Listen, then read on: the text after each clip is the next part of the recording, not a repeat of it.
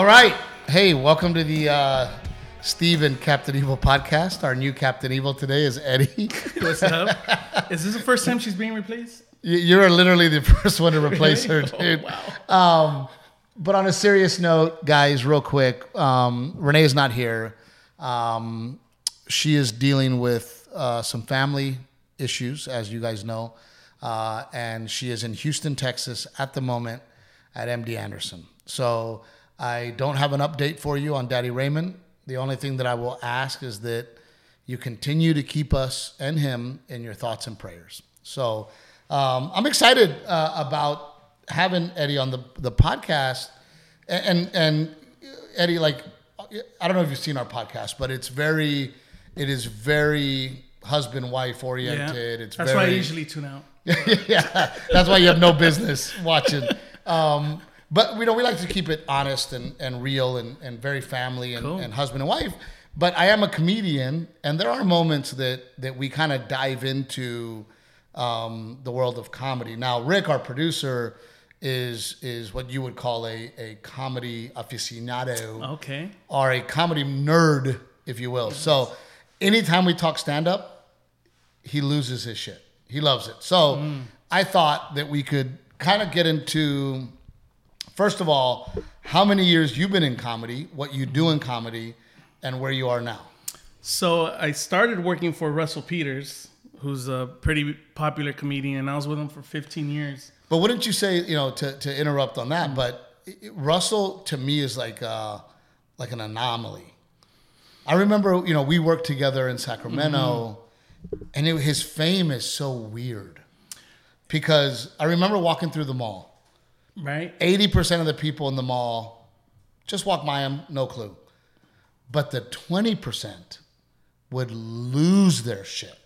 Not like, oh my God, Russell Peters, like lose their shit. Yeah. He says Chris Rock once told them uh, he's the biggest comedian that no one's ever heard of. Right. Right? And uh, international, though, is, is a whole different story. But yeah, it's like he's not mainstream, but he sells tickets. You know, he could do some arenas. Well, shoot, I remember It's- going to visit you guys and watching Russell do the Staples Center. Mm-hmm. I mean, It's a Microsoft, but I mean, Microsoft, yeah. seven thousand people there. So I mean, it, Yeah. so how did that come about for you?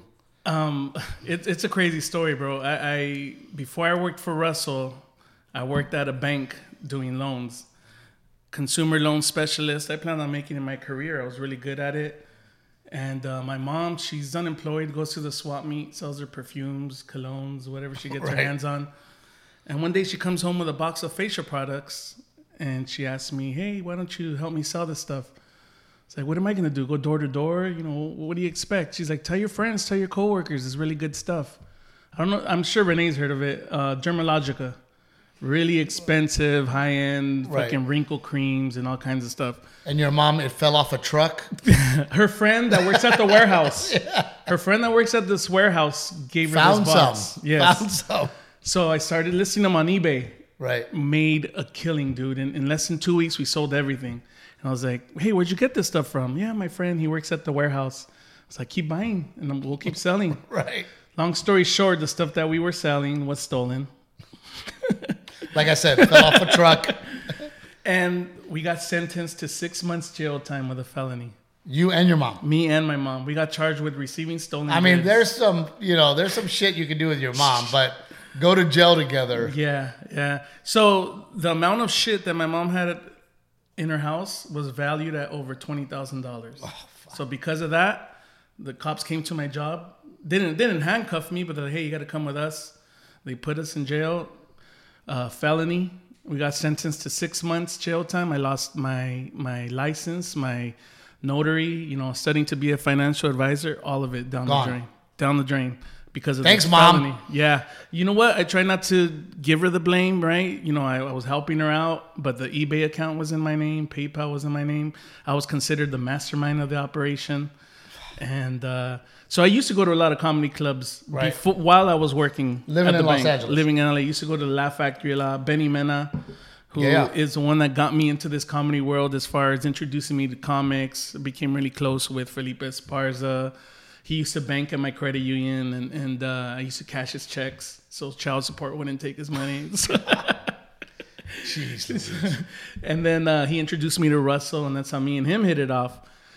So me and my mom turned ourselves in November of 2008, and we were sentenced to do six months jail time. My mom did two days. I don't know if the jail was overpopulated or you know the computer Right. just randomly selected And her. you? Three months. Oof. LA County, Men's Central Jail, Twin Towers. I was back and forth. Sleep, wake up, eat, sleep, wake up. Yeah, but you know, after two weeks of hell, that's a whole nother story. But after two weeks of dealing with General Pop and you know the politics and what said I claim and stuff like that, which I wrote with the paisas, and um, then they moved me into the trustee dorm, which they call the Holiday Inn of the jail. Right. And it was it was a piece of cake after that. But I mean, it still sucked. You know, you have to Right. Use the You're in restroom. jail. Yeah, you have to use the restroom in front of Your of whole world is half the size of this yeah, podcast. Yeah, it was horrible. But when I got out, Russell, who I had hung out with a couple times, invited me to hang out with him, and uh, we hit it off. And I got out January of 2009. You know, it's when the housing market crashed. Yeah. I didn't know what I was gonna do. Have a felony on my record. Imagine trying to find a job and with the money I was used to making.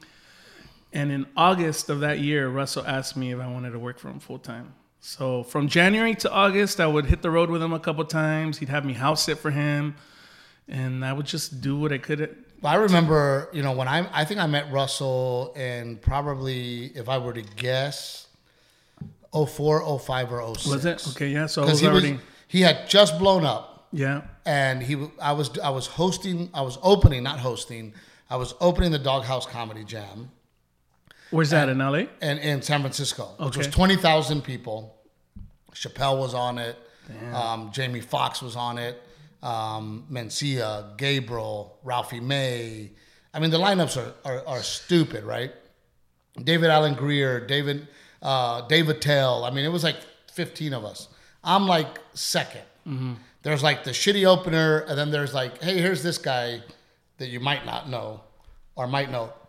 And then, well, what, ha- what happened was that Russell and I had to share a green room Oh, really? Okay. Let's, and nobody was talking to us.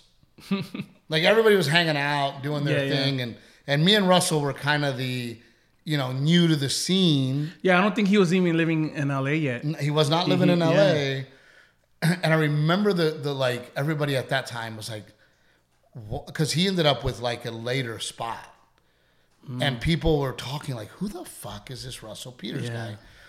Well, we're talking about the Bay Area here, dude. He walks on stage, and the crowd lost their shit. And I remember every comedian came out of their green rooms to walk on stage and to see this guy because they were like, Yeah. why are the people losing their shit? And then Russell and I ended up hanging out the whole night. That's how me and Russell became friends. Oh.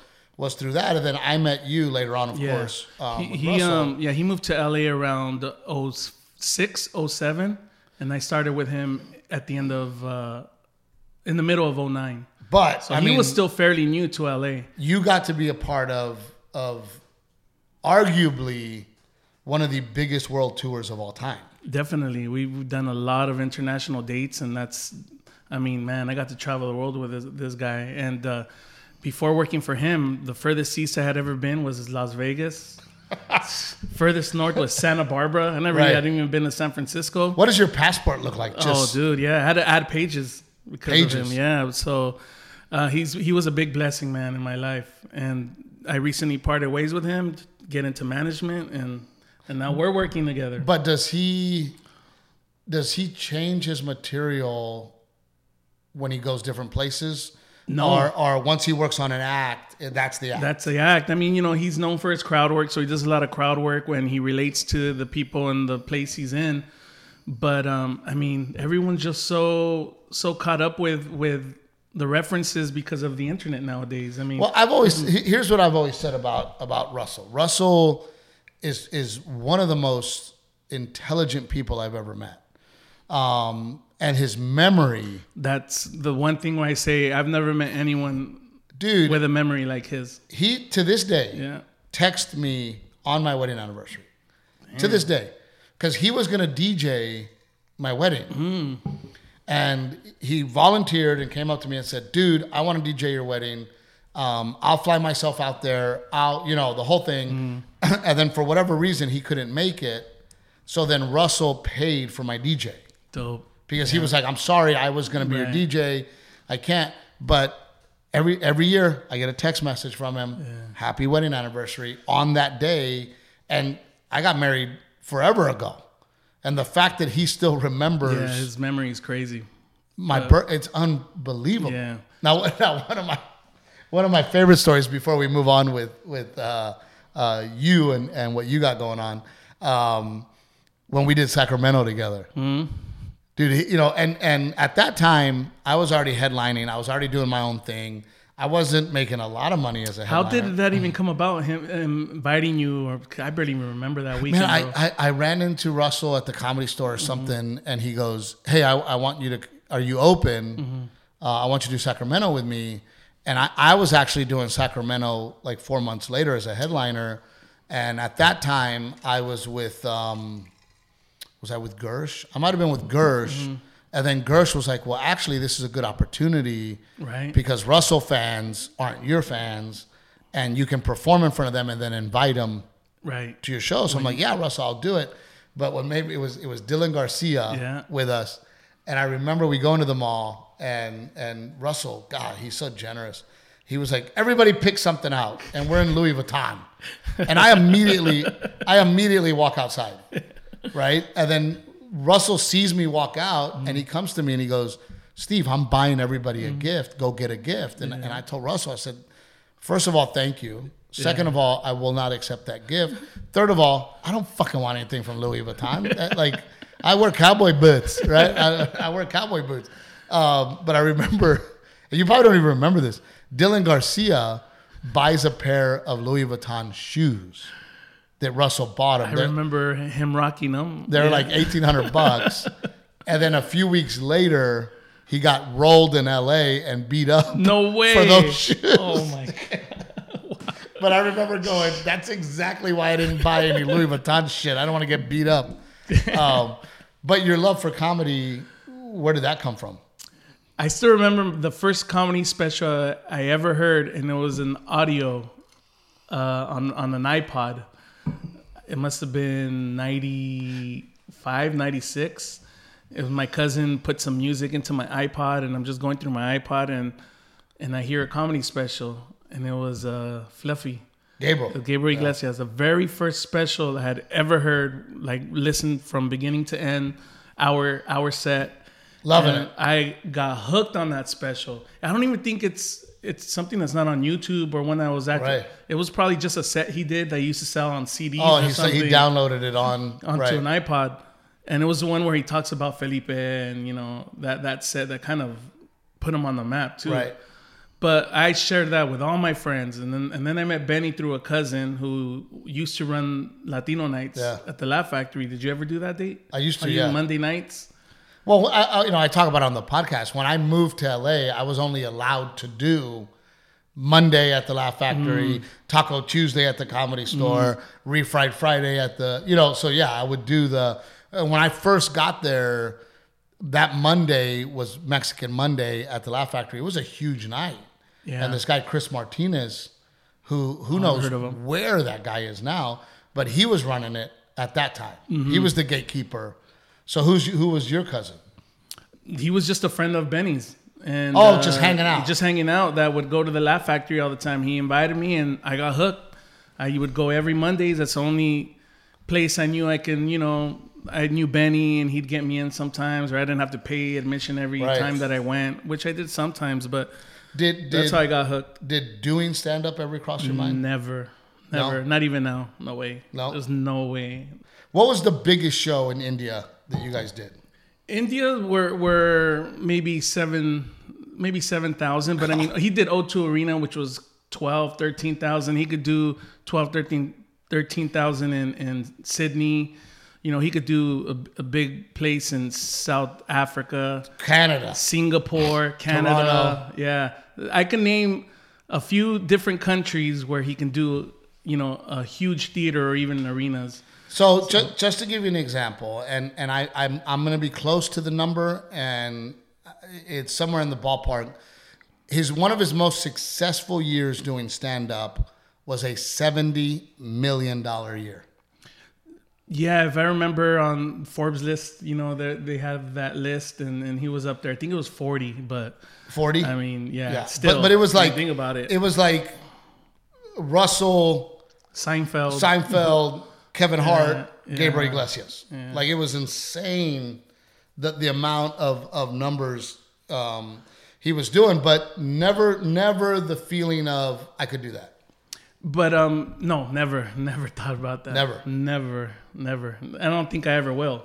And you know, it, everything's gone full circle because you know I decided to try to get into management, and now I'm working for the guy who manages Fluffy, And me, and, yeah. that, and that was the first comedy special I've ever heard. That's crazy. That is so crazy to think like. Well, but that was kind of you know because it, what and, and that's another thing is that that when you went to Russell's house, every celebrity that you could imagine would be there. Yeah, and that's how me and Russell hit it off. We were into the same music, loved boxing, MMA. But I mean, you'd go to his house and Jon Favreau would be there DJing, and He DJ'd a uh, he DJ'd one of the, our New Year's parties. so that had to be fun, right? Where all the celebrities that you got to meet and hang out with, Yeah. and boxers, and you know, Yeah, hip hop artists. That that was for me. That was a big thing.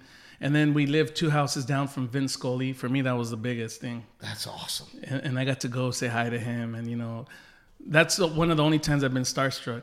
With Vince 'Cause- Scully? Yeah, just because my earliest childhood memories were listening to him on, on Right. the radio and watching him on TV because of my dad. So yeah, I mean, it's, it's Wow. been some of the perks with the job, right? But Well, you know, it's funny because, you know, Timmy, my road manager, he goes, dude, I live the same life you live without the bullshit. right. He's like, I'm on the same planes. I'm on the, I'm staying at the same hotels. Tim picked me up from um, the airport. We were talking about that a little bit. So he was like, dude, I deal with none of the celebrity, none of the bullshit, and I still get to do all the same things you get to do. Yep. You know, and you guys, and then Russell had a house in Vegas, so you guys stomped around Vegas for a while. Vegas a lot. He moved a lot, but yeah, I got to enjoy all that for 15 years. So it was it was awesome. So then moved on, joining this new management. Mm-hmm. Now you're touring with with one of the biggest comedians Mm-hmm. in the world, also, which is Gabriel Iglesias. Yeah, yeah, but uh, you know, I'm I'm just uh, wherever help is needed is, is Well, pretty much what I'm doing right now. What are the things that you could say that all comedians have in common? And then let's talk about like the differences. Are there patterns that you go, man, you know, I've worked with these comedians. Now I'm working with this guy. Like there's things that in uh, to be a comedian, you have to be out of your mind. That's what I tell people. You have to believe that you belong on that stage Yeah. and that all these people are there to hear what you have to say. First of all, you got to love doing it, right? Right. Um, and also, um, I mean, everyone that I've worked with now is like, just everyone's so observant. You guys are always wondering how can I turn this into A bit. a bit, right? And then one thing I, I say that all comedians need is to not have to worry about everything else. Like you take care of as much as you can, so all you have to worry about is getting to the club, getting on stage.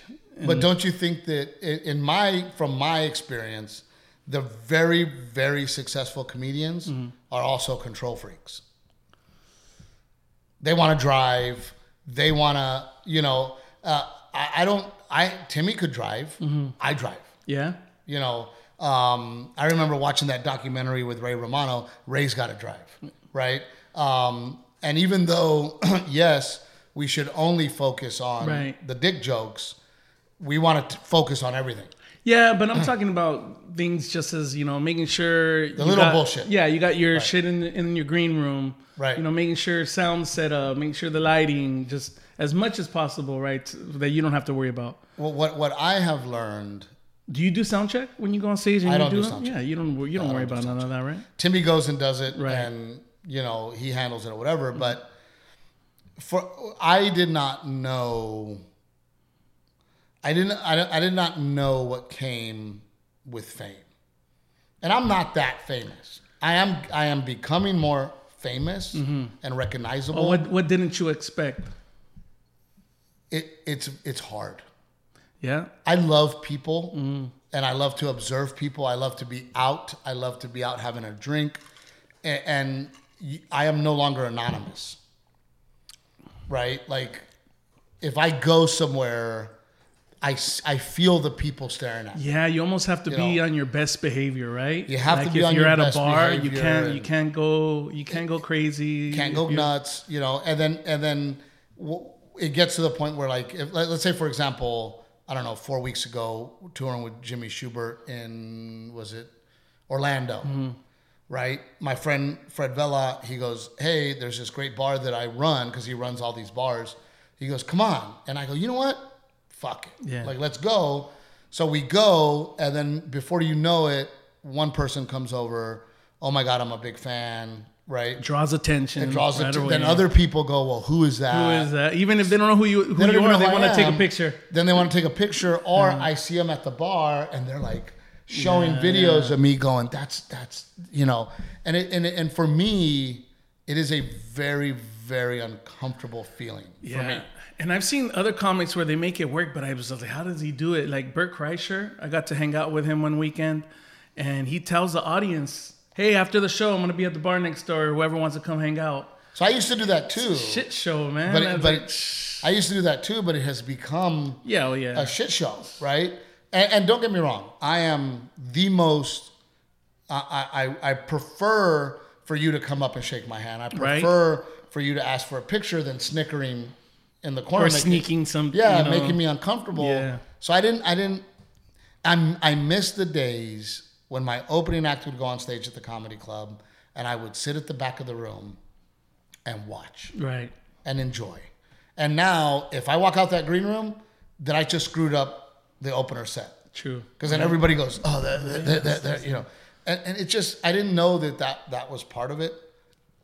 I have so much, and I'm not even that famous. So when I think about the Brad Pitts of the world, or or even the the type of fame that that uh, Justin Bieber has, or Selena Gomez, or a um, you know Michael Jackson, where people Yeah.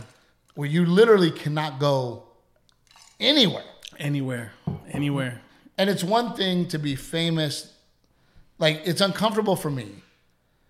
And, and like like Gabriel, I mean, you know, I can put my hoodie on, go through the airport, baseball hat, and I'll get. I think that was Steve Trevino. Yeah. But Gabriel I've is been on four the hundred road. pounds. Yeah, yeah, I've traveled with him a few times now, and and uh, it's a whole nother level of attention. That's like, and he handles it well. I mean, he'll never say no.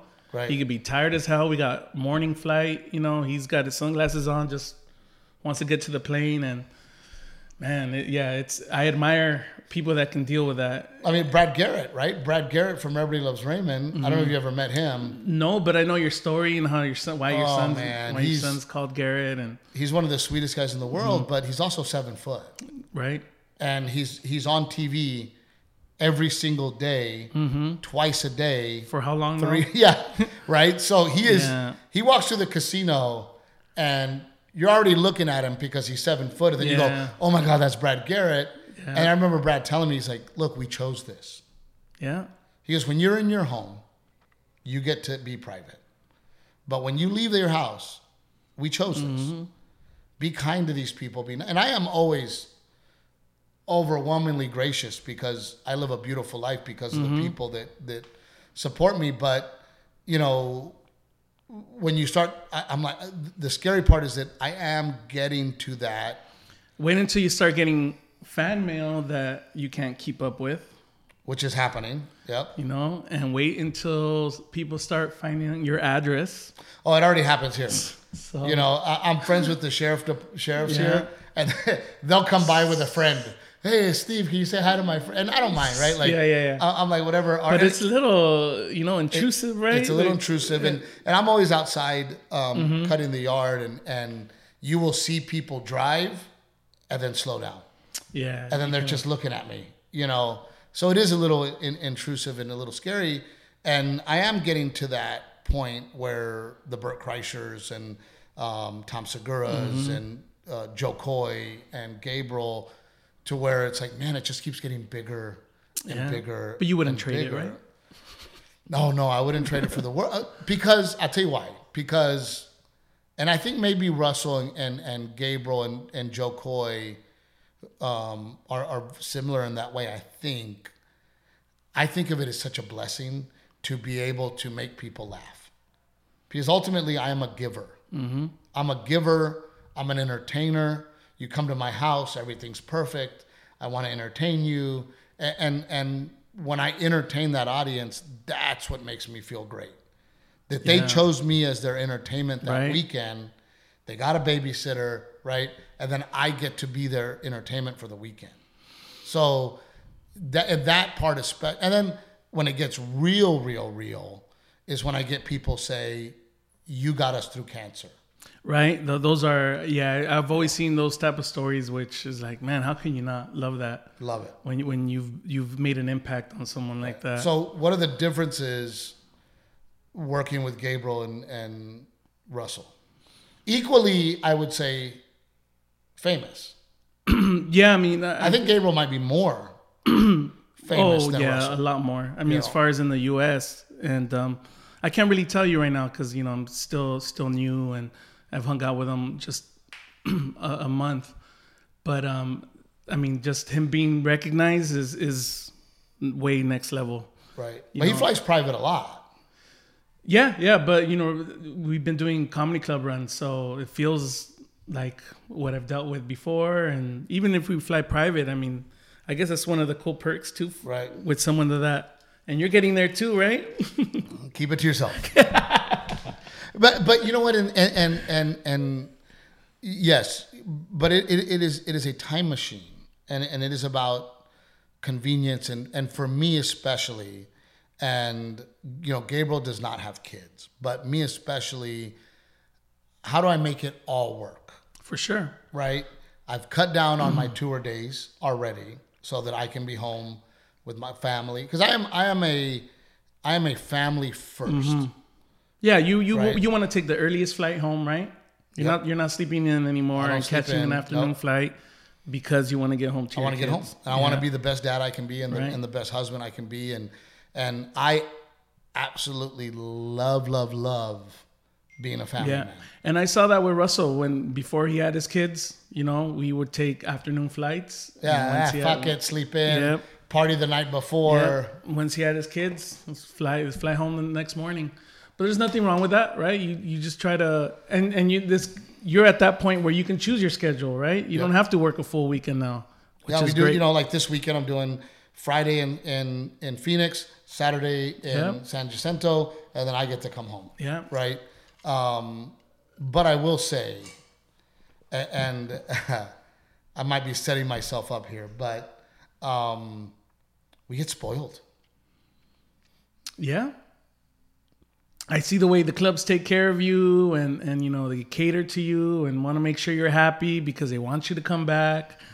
So it's nice, right? I mean, It- you get treated you tr- get treated good in most of these places. But it's but it's hard not to lose perspective. Do, do you think that some of the other people, and I'm not going to say names, and you shouldn't Mm-hmm. say names either, because I love all comedians, so I don't ever want to talk bad about Right, right. any comedian, but we can generally speak, and we don't know who you're talking about. Mm-hmm. Would you say that it sometimes gets to their head, or almost they almost live an unrealistic lifestyle? Yeah, and I think sometimes some of these comics don't even know they're doing it. You know, they might be bragging, but it's just what they live and experience. So when they're talking to you, you're like, "What's up with this guy?" So sometimes it's not done in a intentional way, but you can see it as like, So that was a big moment for me at the comedy store. Um, Dave Chappelle had come in, and you remember when Dave was coming back, yeah, right? yeah, Um, Dave would come around, and I remember I'm having a conversation with the door guys, and then Dave joins the conversation, and then I remember Dave said something where he goes, 50 grand a show. Fuck. there you go. He goes, fuck that. He's That's like, too low. yeah. That's too low. He goes, I would never work for $50,000 a show. And I remember my like jaw yeah, hitting the a ground. perfect example, right? And but that was a moment for me because as soon as he walked off, Mm-hmm. every door guy, including myself, for like fifty grand this year, Right. changed my life, literally changed my life. And I remember thinking, I ha- I want to be very aware not to be that guy. Yeah, yeah. But you're right. There are times, You're just having a conversation, and you know, this it's your life. Right? Another another great story that, that helped me put that into perspective. My old opening act, Kyle Ray, um, who no longer does comedy because he had a kid, uh, and he decided, okay, no more traveling for me, right? I remember he said that he was working as an extra on a movie called Master and Commander, which was the the boat movie with Russell Crowe. Hmm. And he said that all the extras are on a boat. There's a scene where they're getting attacked. And then the, the director goes, cut, cut, cut. He goes, guys, I want you guys ducking the whole time like you just got off of your helicopter. and and Kyle was like, I remember all of us extras look, motherfucker, do you think we have helicopters? but but again, Yeah. but that also made me think about it and go, yeah, I, I have to be very careful not to be that guy. But I also find myself sometimes being that guy out of pride because I'm really proud of myself. Of course, it, it's know, hard not like- to sometimes toot your own horn. yeah, and, man, I'm like I'm I, I get excited. And most people that know you know that you put in the work, I right? my ass you off, and you and know? you you hustled for a long time before you can actually be comfortable doing this, Right. And and I mean, I'm sure you struggled way more than now that now that you're have you're not struggling as much, Right. But, But, uh, no, I, I you would struggled say for a long time, right? not only did I struggle for a long time, uh, and, and I talk about this on the podcast, I struggled and I was funny. That's All the that- hard part. Yes, right. That's the that's the part that hits you in the heart where you go, how am I getting standing ovations in the OR? Yeah. And the guy that that went before me completely ate shit, but has a career, a real Yeah, career. And being in this for for as long as I have now, I've I've seen that so many times. It's like, why isn't this guy bigger than what he is? Like, And and you know, some people say luck, some people, and, and I, I I attribute it to I was never, and I think that's why me and you hit it off because we have a genuine friendship, and and I don't have many genuine mm-hmm. friendships in LA.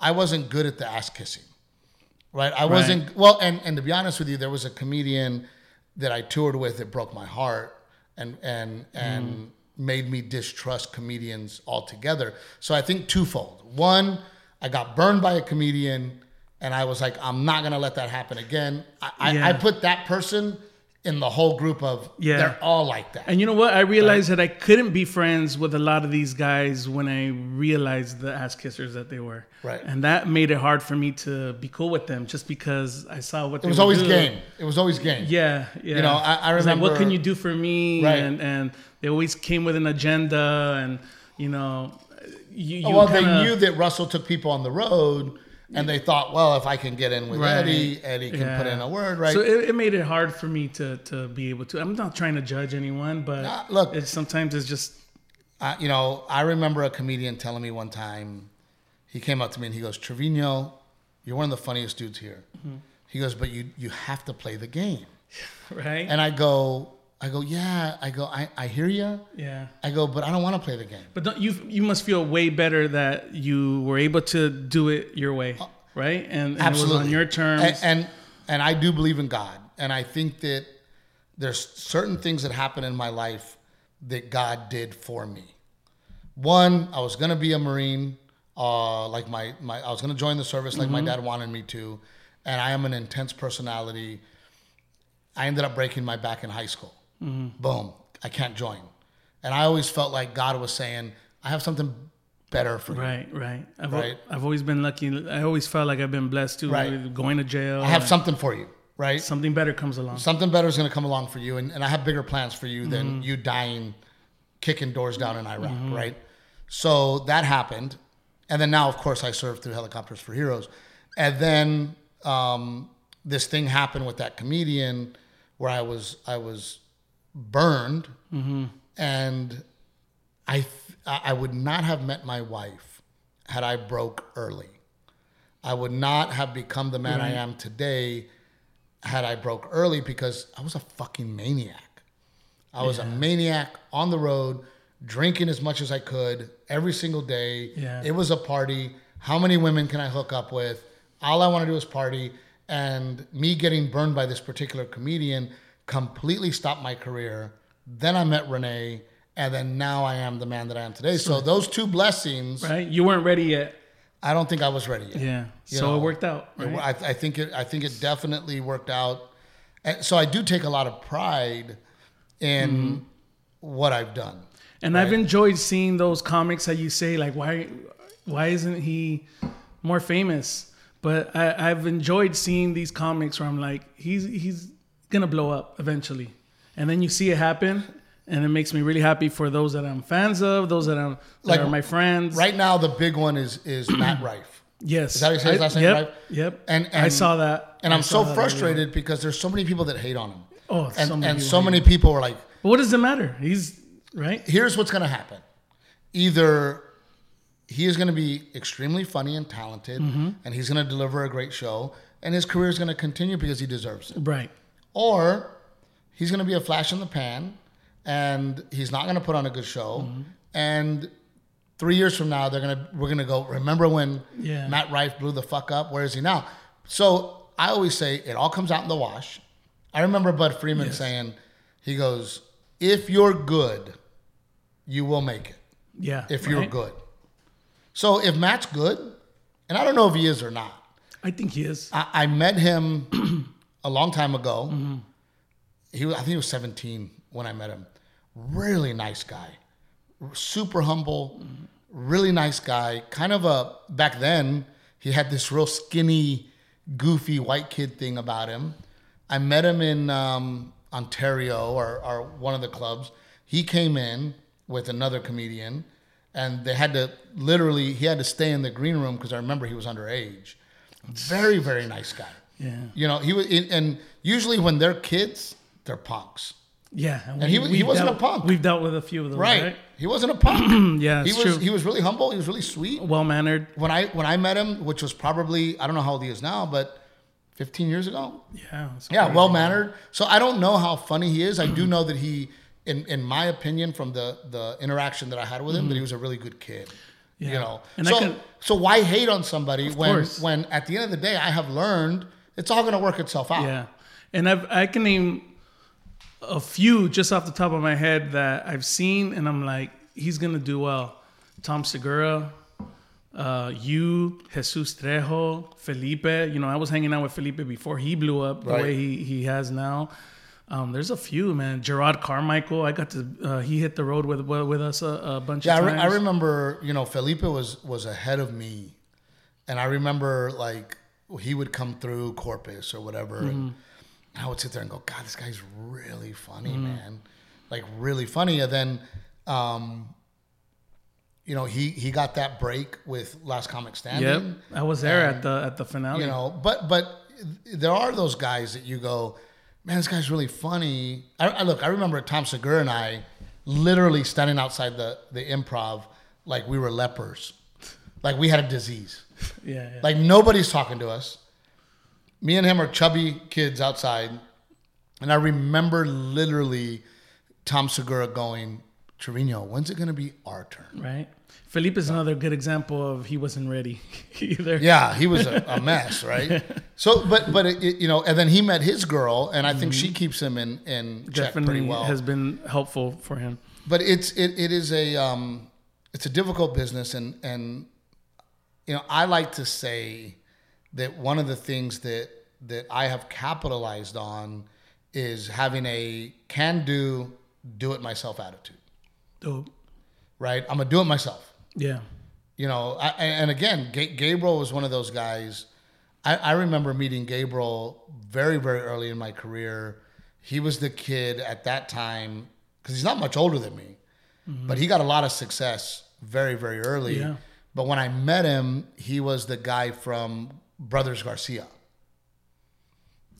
Damn, that sounds familiar. he did a tv show on nickelodeon called brothers garcia They're writers, right? Or Uh, I forget what it a was. show? It was a Jeff Valdez show. And I remember meeting Gabe and going, "Oh man, that's Gabriel Iglesias," you know. And and at that time, Que Locos was huge, Right. And he was on Que Locos like every other episode. Were you on Que Locos? Never made it to Que Really? Locos. Uh, before my time. Wow. Before my time, you know. But it, it I think at the end of the day, because I used to be that hater. Mm-hmm. I used to be a hater, right? Last Comic Standing would come out, and then I'm working the, I'm headlining improvs, and then all of a sudden, Last Comic Standing would come out, and those guys would automatically start getting weeks at the improv, and I'd be like, "Fuck, that guy's not funny," and fuck him, and blah blah. but they're gone. It's just like a sport. It's competitive. It's competitive. competitive. But now I'm at the point where I'm very secure in my life and who I am. It Comes with age too, Comes right? with age. And I, I just cheer everybody on. Yeah. You know, I, re- I remember being at the, the Addison Improv and these open mic kids. I was headlining and I showed up the Wednesday before Mm-hmm. where they had the open mic so that I wanted to do some time before my week started. I'm, I'm listening to these open mic kids and all of them were shitting on Larry the Cable Guy and they were like, "Oh my god!" And what are these joke jokes? And and I remember going, "Fuck you guys! Yeah. You have no idea how hard this career is." And, and and it's not just when fans critique and talk shit, but when comics are doing it. How do you think the Latino community of comics has improved as far as, you know? No, No, right? and it makes me sad. Yeah. You know, and and we talked about it. I, I and I don't know what it is. You know, I don't know if it's this machismo bullshit. I don't know if it's a fear of there's only room for one. I, I don't know what it is, but whatever it is, is is very very sad. Yeah. And when I see photographs of Chris Rock, Dave Chappelle, Right. Kevin Hart on stage together, joking around, respect. They all call each other the greatest. Dave's calling calling Chris Rock the greatest, and Chris Rock's calling uh, uh, Kevin Hart the greatest, and Kevin Hart's calling them both the greatest, and they all just help and love each other. And it makes me sad for for my community because that's never happened. yeah, I'm trying to think. Like, It's never happened. Yeah. You know and it and it's not only that they let each other on stage. Mm-hmm. one of the greatest nights i ever saw and, and i think i told this story i'm at the laugh factory and on stage is chris tucker. They send chris tucker a little note like they do. Chris tucker goes oh my god guys dave chappelle. Dave chappelle goes up. Crowd goes crazy. They hand dave chappelle a note and Dave Chappelle goes, "Holy shit, Chris Rock!" Chris Rock goes on stage. Then Chris Rock goes, "Ladies and gentlemen, Eddie Murphy," and he points to the top of the balcony there at the mm-hmm. Laugh Factory, and people fainted. For real, fucking. He looked, up, you know, Eddie, right? Eddie likes that. Yeah, anytime he loves being Eddie Murphy, and he, re, he I remember being in the back and and those little bleacher seats. Yeah, yeah. And I remember, I mean, I was looking at fucking Eddie Murphy, right? I didn't even know he was there. And he leans over the thing and he goes like this to the crowd, and people just faint.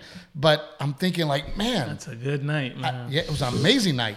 But as Latinos, I've never seen anything remotely like that. yeah.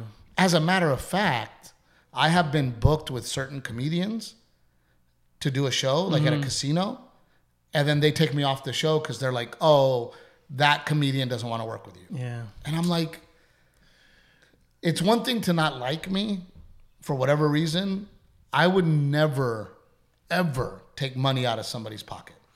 Yeah, uh, um, I think you you you uh, that was one of your guesses was maybe um, they feel like there's not enough room for everyone. I, I can see that being a reason, you know.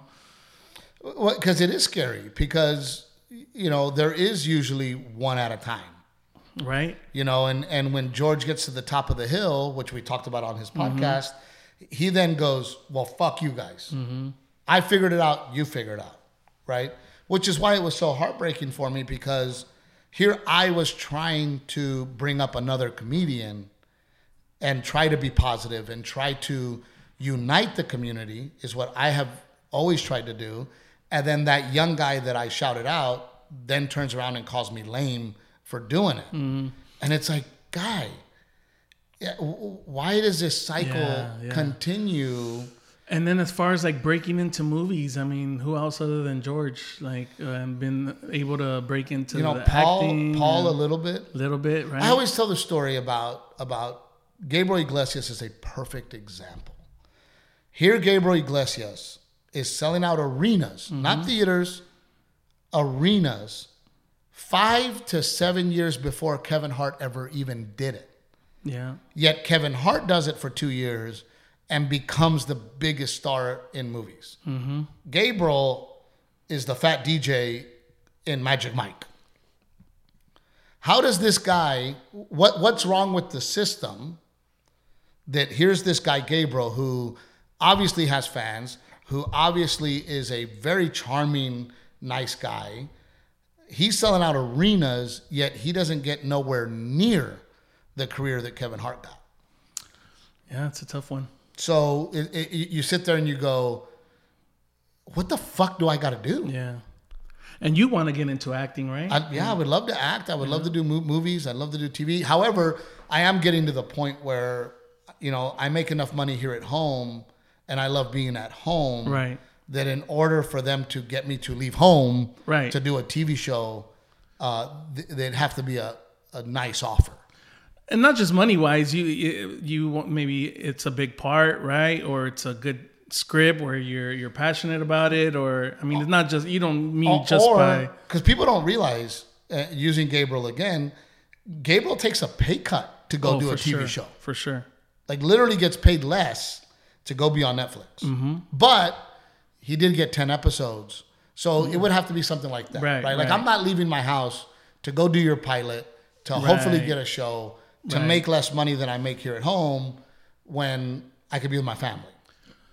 i mean it's a tough situation you have to you're gonna have to pick the right project that you think will help you advance in that field it, it- that's why I think maybe movies, right? Because then I take a because I'll be honest with you, man. I have been doing stand up and touring for 20 years, yeah every single weekend, and I could I would like to have a break Hmm. and to be able to take a break but still pay feed my family Right. and still push my career forward to go do a movie that would be awesome yeah right? Because then I sell more tickets when I leave that movie. I, you know, it, it continues my career. But like COVID, the the hunger and excitement I got to go, go back. back, yeah right? You know, because I at that point before COVID, I was like, oh my god, man, you know, uh, another weekend on the road, and you know, and I just, I, I'll be honest with you, I was becoming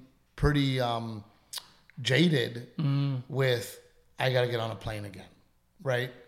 you're not at that point yet where Not- you're Not right now. no Not because, well, I do want to film this material so that I can get excited to write new material. got it Um, so right now that we're doing all these secondary markets, Yeah. I'm doing markets I never did before. So I get super excited to go right? check this set out.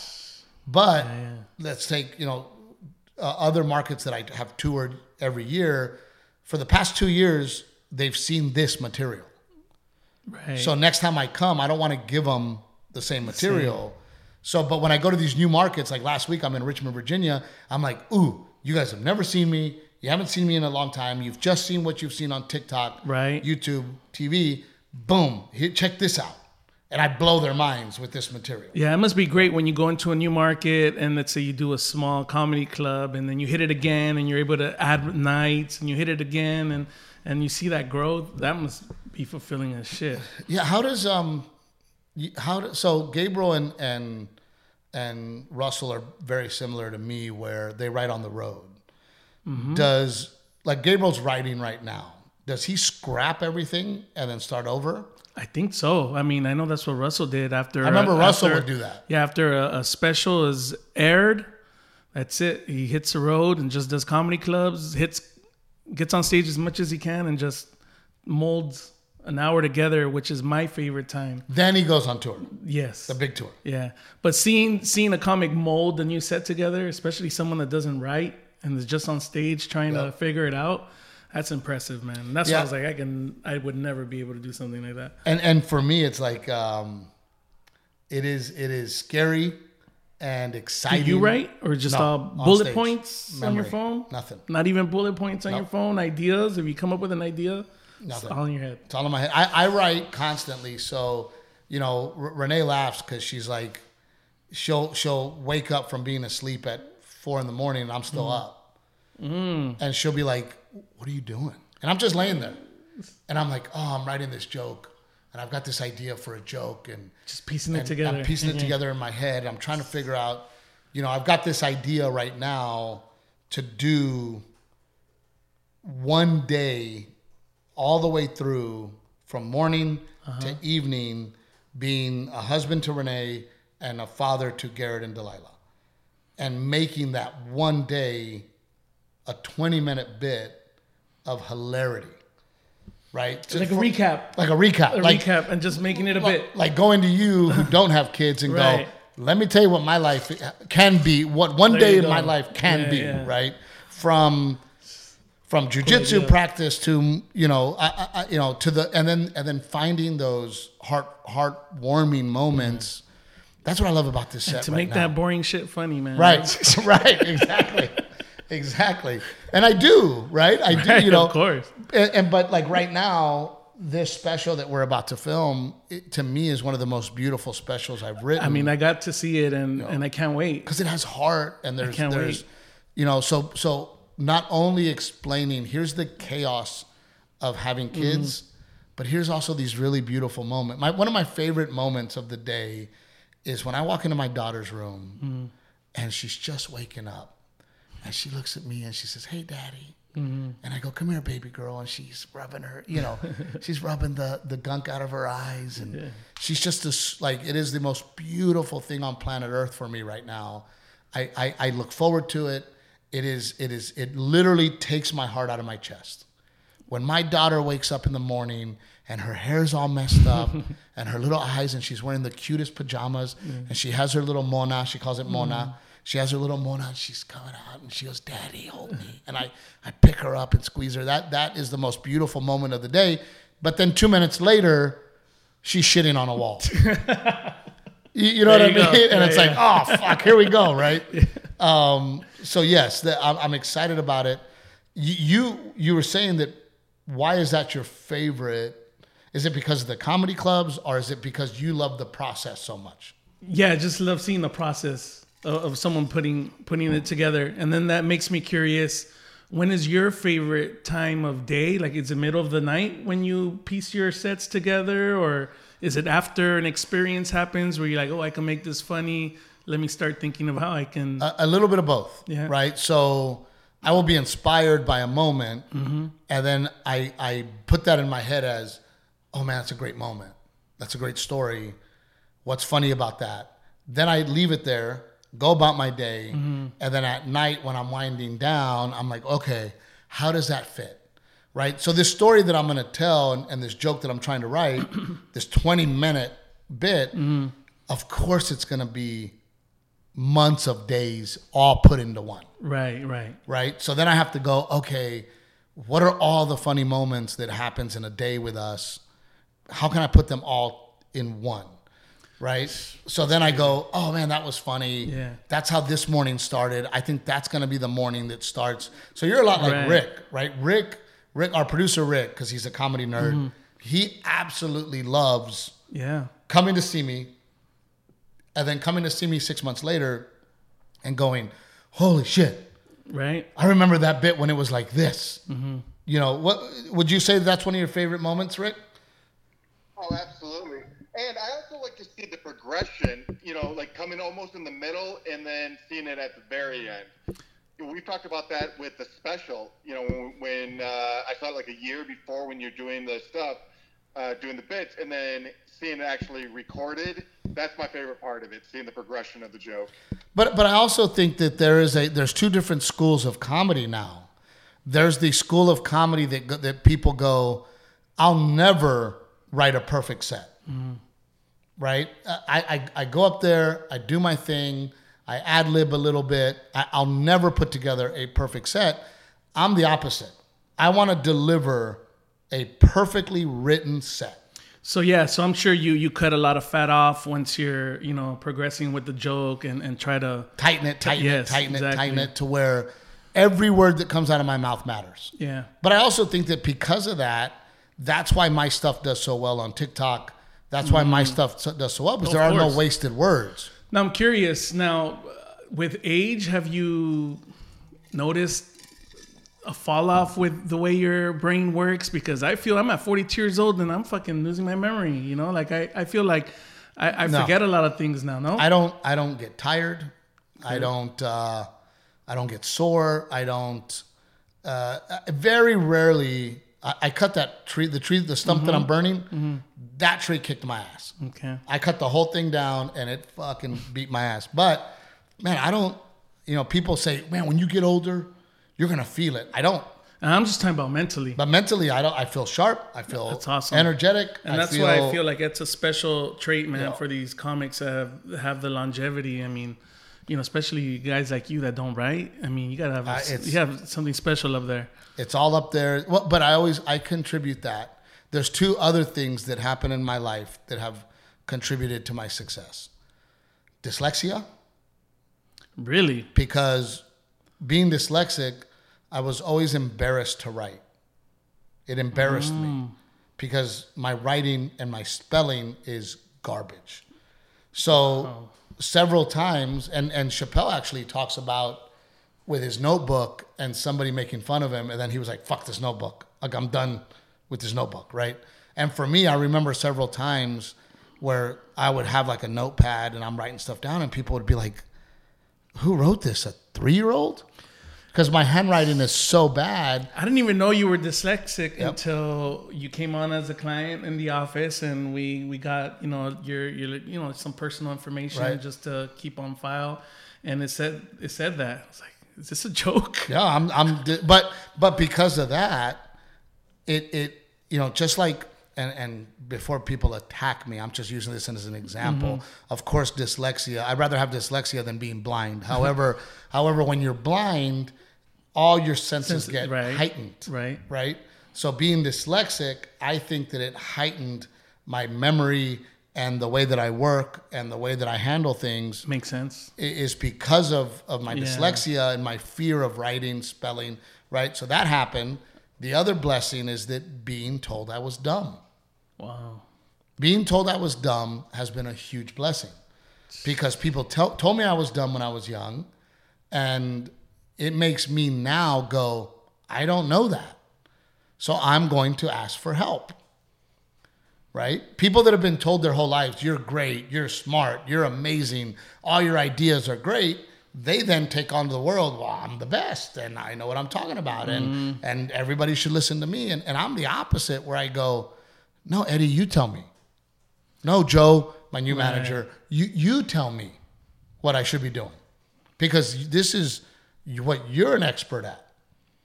Right? Mm-hmm. You, you know, when it came to real estate, you know, I wanted to get into real estate. I call my buddy Dan, and I'm asking a million questions instead of having the attitude of, "Oh, I already know how to do this Right, because I'm fucking great." Yeah. You know, so those are two blessings that have led to my success as a stand-up. And not just blessings. I mean, there were two. Those are some two big obstacles to overcome. Like, That's what I tell. That's why you know I love teachers because, you know, I had teachers that could have destroyed me. yeah, right. I had teachers that would ignore me. They would put me in the hallway immediately. That would call me dumb, straight up call me dumb.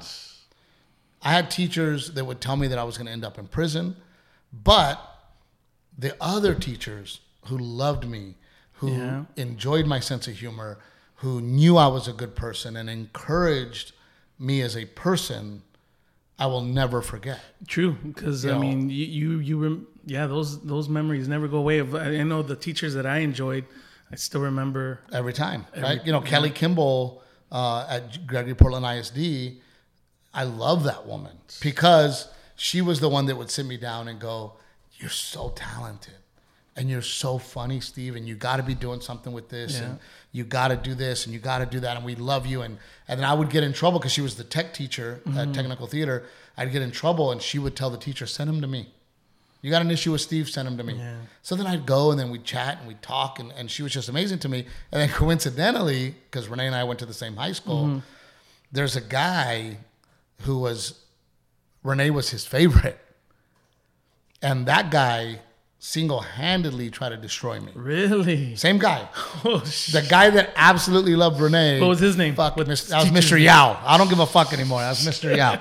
Mr. Yao straight up went to my my my um, counselor, Miss Daring, Hmm. told Miss Daring, I don't want Steve in radio television. I don't want him in student council. I want him out because I, I went for student council and got in, and then he goes he was in charge of student Why did you council. guys have so much conflict? I don't know. But he wanted to be an actor. He actor. just didn't like you. I- he just didn't like me. You know, and I had to go sit down with Miss Daring and I said, look, radio television is what I want to do. Yeah. This is my future. I, I want to be in radio But television. yeah, that You know, push you get from, you know, cer- certain people or teachers is all you need sometimes, right? It, it- it means the world. And, and thank God I had those teachers Yeah. like Miss Kimball, like Miss Quick, like um, um, uh, uh, uh, Miss Hale, Miss, uh, I mean, all these teachers that, that saw the good in me Yeah, and saw my poten- the sense of humor. And, and I remember, you know, Miss Wiggins and Miss Cunningham, they would come up to me and they go, Steve, your vocabulary's through the roof. Steve, you're very intelligent. Steve, you're smart. But I had trouble taking whatever was in here yeah. and putting it on paper. Right. So, um, Interesting, dude. yeah. And your kids aren't dyslexic? Dude. Well, but I Is also, it genetic? well, I, I don't know. But, uh, dude, I am so blessed with the most amazing kids. And I, I, because Renee, a personality, Mm-hmm. valedictorian. Um, you, you give Renee a, a, an assignment, she's going to bring it back to you perfect. nice. right? However, her street smarts, her business savvy. I'm I'm I'm high IQ business, Yeah. high IQ common sense. How you guys compliment each So other? So I told her, I go, thank God our kids got the best of both of us Right. instead of the worst of both of us. And you'd point it out too. Um, any questions, Rick? No, I mean, you guys covered a lot. Yeah, no, we, we've been friends for what, 20 years? yeah. Well, since No, 06. 06 was it? Um, and I've, I mean, even before we were friends, I, you know, I got to see you on stage a bunch of times, and I mean, I never thought. Man, but that's dude. That's what would drive me crazy, man. Like, I, I tell people all the time, and and I think, and I don't want to name any names, but one of our mutual friends is going through what I was going through ten years ago, where you know you're good. Yeah, You walk on stage, you fucking murder, but nothing's happening. and you're in the right place doing it, right? You're Right. in I'm at the comedy it. store. Yeah, you're- you know, I'm, I'm, I'm, I mean, I'm not kidding you. I was one of the only ones that would get a standing ovation in the OR. I remember getting a standing ovation in the OR and Kevin Hart coming to me going, You're the funniest motherfucker on the planet. You know, um, Chris, uh, Chris Spencer, right? Um, is that right? Chris Yeah, Chris Spencer. Chris Spencer would come up to me all the time and he's like, dude, he's like, you are a monster, Yeah. a monster. Even compliments from Latino comics is rare, right? Like, I don't get any. I don't get any from Latino comics. Um, and, and, you know, I, I compliment all of them. And, and, and I always say that we need a George Lopez and George Lopez's humor. We need a Felipe Esparza and his humor. Mm-hmm. Are their humor my humor? Not necessarily anymore, but they're funny and we need that. Gabriel Iglesias, probably one of the most talented people I've ever seen on stage. You know, I always tell people that Gabriel Gabriel is not fall out of your chair funny, but he's funny and he's probably the most entertaining people to watch. When he talks and the voices and the charisma and the things that he says and the way he says it, I, I don't think anybody is that good. At- yeah, we were at- we were talking about a different kind of comedy too, where where laughter's great, but silence sometimes is amazing, Powerful. right? When when you got everybody listening to every single Every word, word. you say. And Gabriel's one of those, right? Yeah. Gabriel's one of those guys that you go to his show and you go, man, I enjoyed that. Yeah. Ru- Russell, not fall out of your seat funny.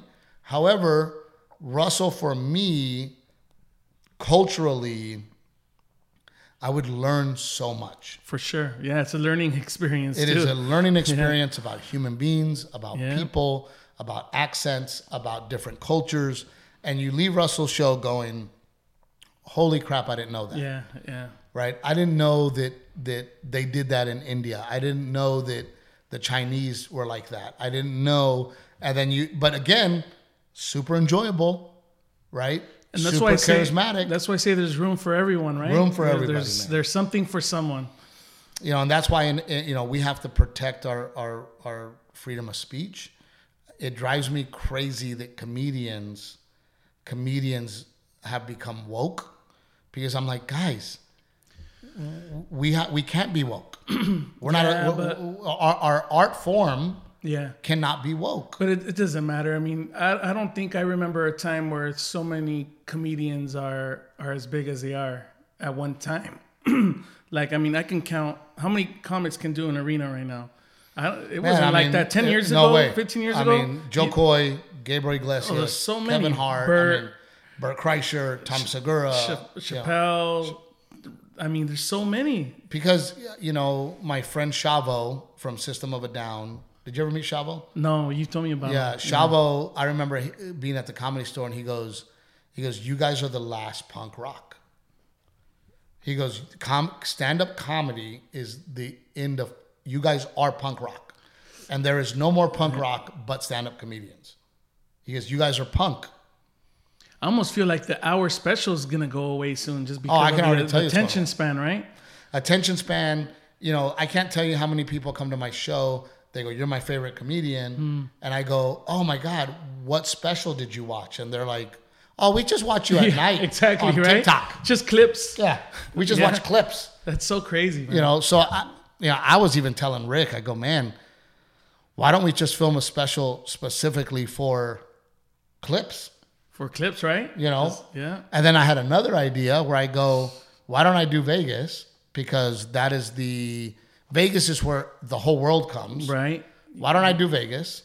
Tell everybody to pull their cell phone out and go live.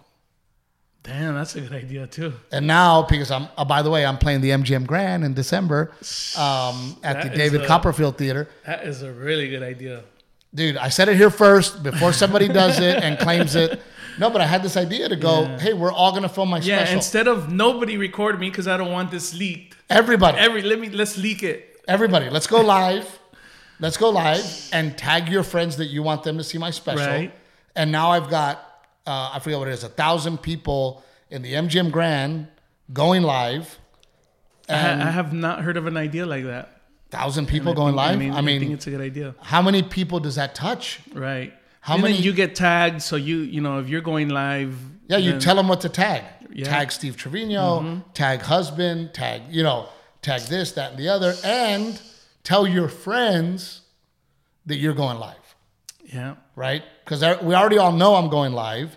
Tell all your friends, get ready. You're gonna watch Steve Trevino from Great Vegas. idea. Great idea. So nobody better take it. Rick might want to cut that part. No, no, no. It's better that we say it and leave it on. Yeah. So we have the date. Right? We have the date stamped when we did it. Um.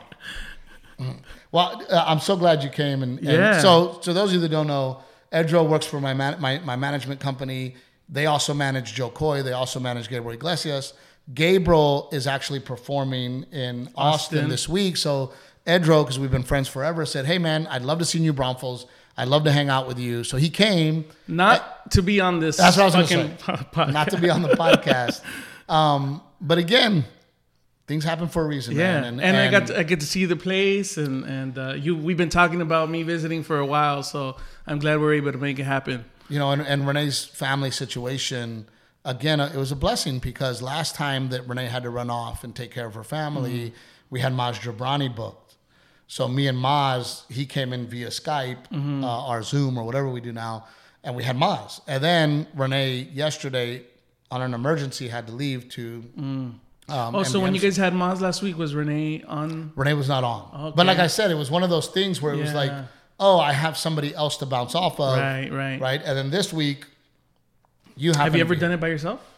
I've never done it by myself. No. Have you had your dad on? Uh, Dad's not much of a talker. You did do it one time by yourself. Did I do it one time? Oh, I did do it one time Yeah. by, by myself. But you know, to me, this podcast is more about lifestyle. It is more about what Renee and I go through as a family. Um, we decided not to. We don't hide anything. You know, we bring our arguments here. we we talk for real. Yeah. Um, I mean, I'm sure it's a form of counseling for a lot of. it's a form of counseling for me. All right. and and Renee. But yeah, I mean, people come up to us and they go, "Man, we learned so much about ourselves by Yeah. watching you guys." Right? So, um, absolutely amazing. Thanks for coming. yeah. Um, what do we got going on? We we got Hawaii coming up. We got um, this weekend sold out. Uh, the week after that, I believe, is Cincinnati, Ohio, and then we have Brea. We added shows in Brea, and then I'm taking a week off, and then Hawaii. Then I'm taking two weeks off, and then we come back strong in Virginia Beach. Nice. So looking forward to seeing you guys. As always, Aztec Chevrolet, man, those guys are amazing. As a matter of fact, one of my good friends is now ordering a Denali from them right now, and they took care of it absolutely immediately. I will also tell you a little secret. If you're looking for a GMC Denali uh, Yukon or Yukon XL AT4, uh, Aztec Chevrolet has several coming in right now that are not spoken for, and they're hard to get. Also, Old Salt Coffee, veteran owned and operated coffee company. Why are you going to the store to buy coffee when it can be delivered to your home? Trevino 10. My friends at Pick Cherries, God bless them. I love them. Download that app because that app could change mine and my wife's life. And then you'll never see me on the road ever again. uh, anyway, we love you guys so much. Thank you, Edro. We'll see you next time.